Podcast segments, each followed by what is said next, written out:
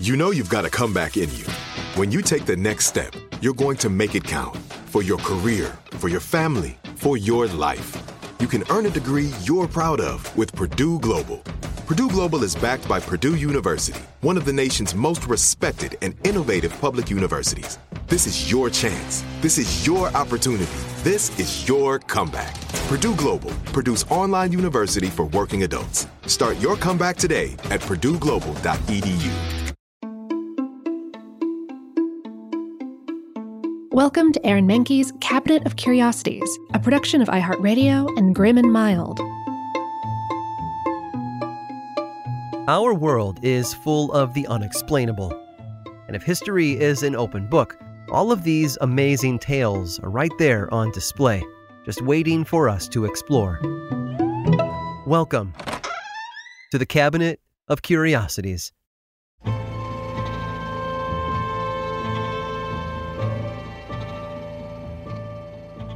When we're little, the idea of a midday nap can launch us into a tantrum. We don't want to sleep. We want to stay up so that we don't miss anything. As we get older, that desire to remain awake bleeds into the nighttime hours until we find ourselves welcoming the sunrise with a crowd of drunken revelers we met the night before. Then we hit adulthood, and the only thing we want to do is lay in bed and sleep, or watch reruns of The Office until we nod off. But one woman allegedly got to live the dream, in more ways than one, so to speak. Her name was Carolina Olsson, born in 1861 in Sweden. She was the second oldest of five children, but didn't attend school like her four other brothers. Her mother took care of the house and felt Carolina should learn to help as well, so Mrs. Olsson kept her at home. On top of the household chores, she also taught her how to read and write. When Carolina was 14, she finally started attending school like the other children. Things were going smoothly for about a month until one day she came home in immense pain. Her tooth hurt, but her mother didn't believe that that was the cause of her ailment. She felt that Carolina was under the influence of witchcraft or an evil spirit. So she told her to sleep it off. What her mother didn't realize, though, was that the toothache would be the least of the girl's problems. Carolina tucked herself in and fell asleep. The next morning, she was still asleep. No matter what her parents tried, they could not wake her up. She hadn't died, she was simply unconscious, and sadly, they didn't have enough money to send for the doctor, but the town banded together to pay for one instead. In his opinion, Carolina had fallen into a coma. Her mother tended to her around the clock, feeding her two glasses of milk each day. Meanwhile, her doctor was taking matters into his own hands. He penned a letter to the editor of the Scandinavian Medical Journal for advice. Soon, other doctors began writing back, with several paying Carolina visits of their own. They remarked that her fingernails, toenails, and hair didn't seem to be growing. And one doctor in particular, a guy named Johann Emil Almblad, transferred Carolina to his hospital in 1892 for observation. He watched her for a month, during which time he conducted a number of tests to verify the severity of her condition. He poked her skin with sharp instruments, sent small jolts of electricity through her body, and even altered her diet. But nothing worked. When the 30 days were over, he sent her home with a diagnosis of dementia paralytica, a neurological disorder typically seen in people suffering from syphilis. But Carolina didn't have syphilis. She simply slept and slept and slept. Although her father claimed to have seen her crawling around on her hands and knees a few times before scuttling back to bed. Otherwise, she slumbered as her mother took care of her every need, feeding her, changing her clothes, and bathing her. And after that, years went by. Sadly, Mrs. Olsson passed away in 1904, and Carolina lost one of her brothers in 1907. She was then taken care of by a maid. But one day, without warning, she finally woke up in 1908. She had been out for a total of 32 years. Her maid had walked in on her jumping up and down and crying. She was emaciated and sensitive to light for a short time. But Carolina also didn't recognize her remaining brothers who came to see her, nor could she speak to them easily. She hadn't uttered a word in years. It was as though she had been reborn, but luckily she still knew how to read and write. In fact, she retained much of what she had learned before her coma.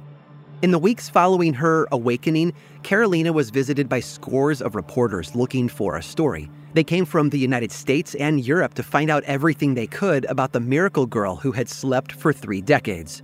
She also underwent a battery of psychiatric tests to gauge her facilities and was found to be completely healthy, mentally speaking. She was the same girl she had been all those years before. Carolina Olsson managed to live another 42 years after that, dying from an intracranial hemorrhage in 1950 at the age of 88, finally slipping into a slumber that none of us ever come back from.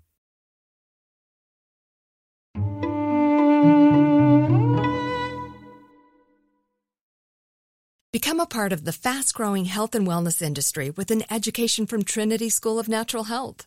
Trinity graduates can empower their communities through natural health principles and techniques, whether they go into practice to guide others toward their wellness goals or open a store to sell their favorite health products. Trinity grads are equipped to change lives.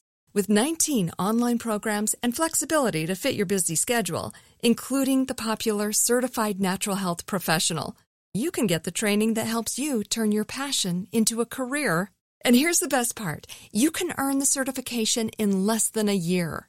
From herbology to naturopathy and health coaching, Trinity allows you to make a meaningful difference by helping others live healthier, happier lives. Don't wait any longer to pursue your passion for natural health. Enroll today at trinityschool.org. That's trinityschool.org. Like many of us, you might think identity theft will never happen to you. But consider this. There's a new identity theft victim every three seconds in the U.S. That's over 15 million people by the end of this year, equal to the populations of New York, Los Angeles, and Chicago combined. Even worse, identity theft victims often don't even know they're victims. That's why Lifelock Identity Theft Protection alerts you to identity threats even the ones that don't show up on a credit report, like data breaches, fraudulent bank transactions, loan and credit card applications, and crimes committed in your name. If your identity is stolen, your own dedicated Lifelock US based restoration specialist will work to fix it. Lifelock protects you in ways that you simply can't on your own. Join now and save up to 25% your first year at lifelock.com slash iHeart. That's lifelock.com slash iHeart to save up to 25%. Identity theft protection starts here.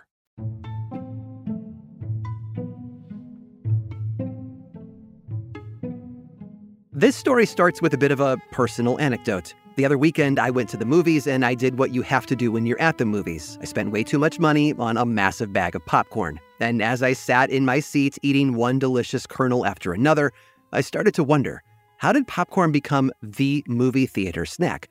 I was so curious that I went home and I did a little research, and it turns out the story behind movie theater popcorn is actually pretty amazing. You see, America's first movie theater opened in 1905 in Pittsburgh, Pennsylvania. It was called the Nickelodeon. You'll probably recognize that as the name of a modern children's TV network, but this is where the word originated. The price of admission was a nickel, and the ancient Greek word for theater was odeon, hence Nickelodeon. The Nickelodeon was a classy place, too. The goal was to emulate the experience of seeing a live theater performance, so thick curtains surrounded the movie screen, and the floors were lined with expensive carpet. The first movie ever screened there was a drama called The Great Train Robbery, it was just 10 minutes long, and it was totally silent. And it was also a huge hit. After this, movie theaters started springing up all over the country, but they had pretty strict rules. The most shocking among them no snacking allowed. There were a couple of reasons for this, of course. First, the carpets, right? Theater managers didn't want their nice rugs getting covered in crumbs. And second, snacks that were already associated with entertainment, like potato chips and, yes, popcorn, were crunchy but the movies didn't have any audio. Imagine going to a silent film and all you can hear in the background is people chewing their food. Definitely not ideal. It wasn't until 1927, a full 22 years later, that the first movie with sound debuted. This led to a huge spike in ticket sales. In 1930, movie theaters in the US sold about 90 million tickets per week. And now that the whole listening to people chew thing wasn't a problem, you would think that theater managers might be a little more lax about snacking, right? Well, sort of. By this point, street vendors had noticed that the outside of a movie theater was a great place to find customers. Moviegoers would buy popcorn outside and then sneak it into the theater in their coat pockets. Theater managers realized that there really wasn't any way to get around this, so rather than fight humans' natural inclination to smuggle snacks into a movie theater, they decided to go directly to the street vendors. They gave the salesman an ultimatum either take the popcorn carts elsewhere or pay a daily fee to do business outside the theater doors. For the most part, the vendors agreed to give a cut to the theaters, and the arrangement worked well. But then, in the early 1930s, the Great Depression took hold of the United States entertainment became a luxury that people weren't so quick to spend money on anymore. Those record breaking ticket sales from just a few years before all dried up. If the movie industry was going to make it through the Depression, theater owners needed a way to increase profits, and popcorn was the perfect way to do it.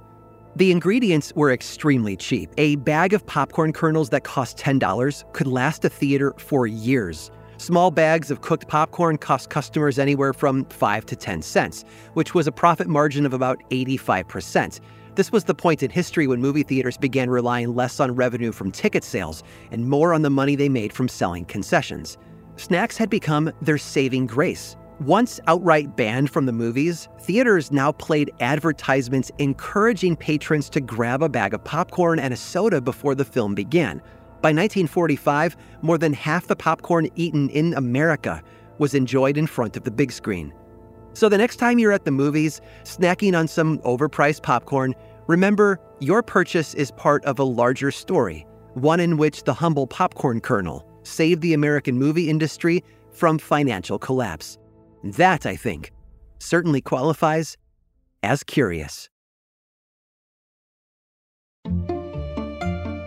I hope you've enjoyed today's guided tour of the Cabinet of Curiosities. Subscribe for free on Apple Podcasts or learn more about the show by visiting curiositiespodcast.com.